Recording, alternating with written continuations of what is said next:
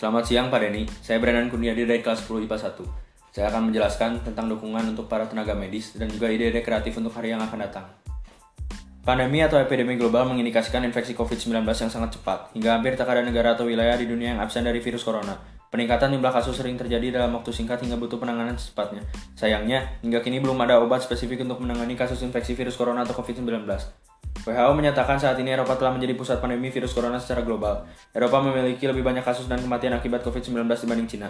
Jumlah total kasus virus corona menurut WHO kini lebih dari 136.000 di sedikitnya 123 negara dan wilayah.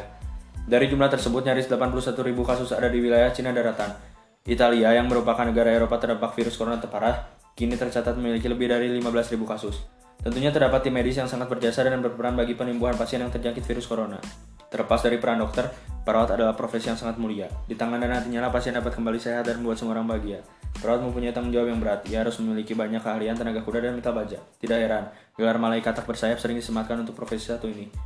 Sudah hal yang biasa, seorang perawat bekerja dari pagi hingga pagi lagi guna kesembuhan pasien, dan lebih luas lagi demi pengabdian kepada masyarakat.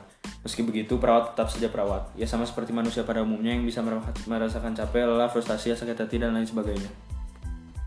Semangat untuk para tim medis atau tenaga medis yang menangani kasus corona. Kami sangat berterima kasih kepada seluruh tim medis. Semoga seluruh tim medis diberikan kesehatan selalu dan semangat selalu untuk melakukan tugasnya. Terdapat satu kalimat bijak yang mengatakan bahwa perawat itu bak mentari, menyinari semua orang tanpa pernah memilih siapa yang harus disinari dan terus memberi kehangatan dari hati yang terdalam. Sebenarnya ada banyak cara untuk kita bisa mendukung tenaga medis seperti berdoa untuk keselamatan tim medis, menyumbang alat perlindungan diri, donasi untuk tim medis, tetap di rumah, dan lain-lain. Untuk hari yang akan datang, setidaknya wabah virus corona ini secara tidak langsung telah mengajarkan kita untuk menggunakan waktu di luar rumah sebaik mungkin dan menikmati waktu waktu dengan penuh makna. Dan untuk hari yang mendatang dalam jangka pendeknya, kita bisa mengisi waktu kita di rumah dengan belajar lebih banyak bahkan yang di luar materi sekolah seperti masalah bisnis, investasi, masalah finansial, dan yang lainnya yang tentu sangat berguna bagi masa depan kita nantinya.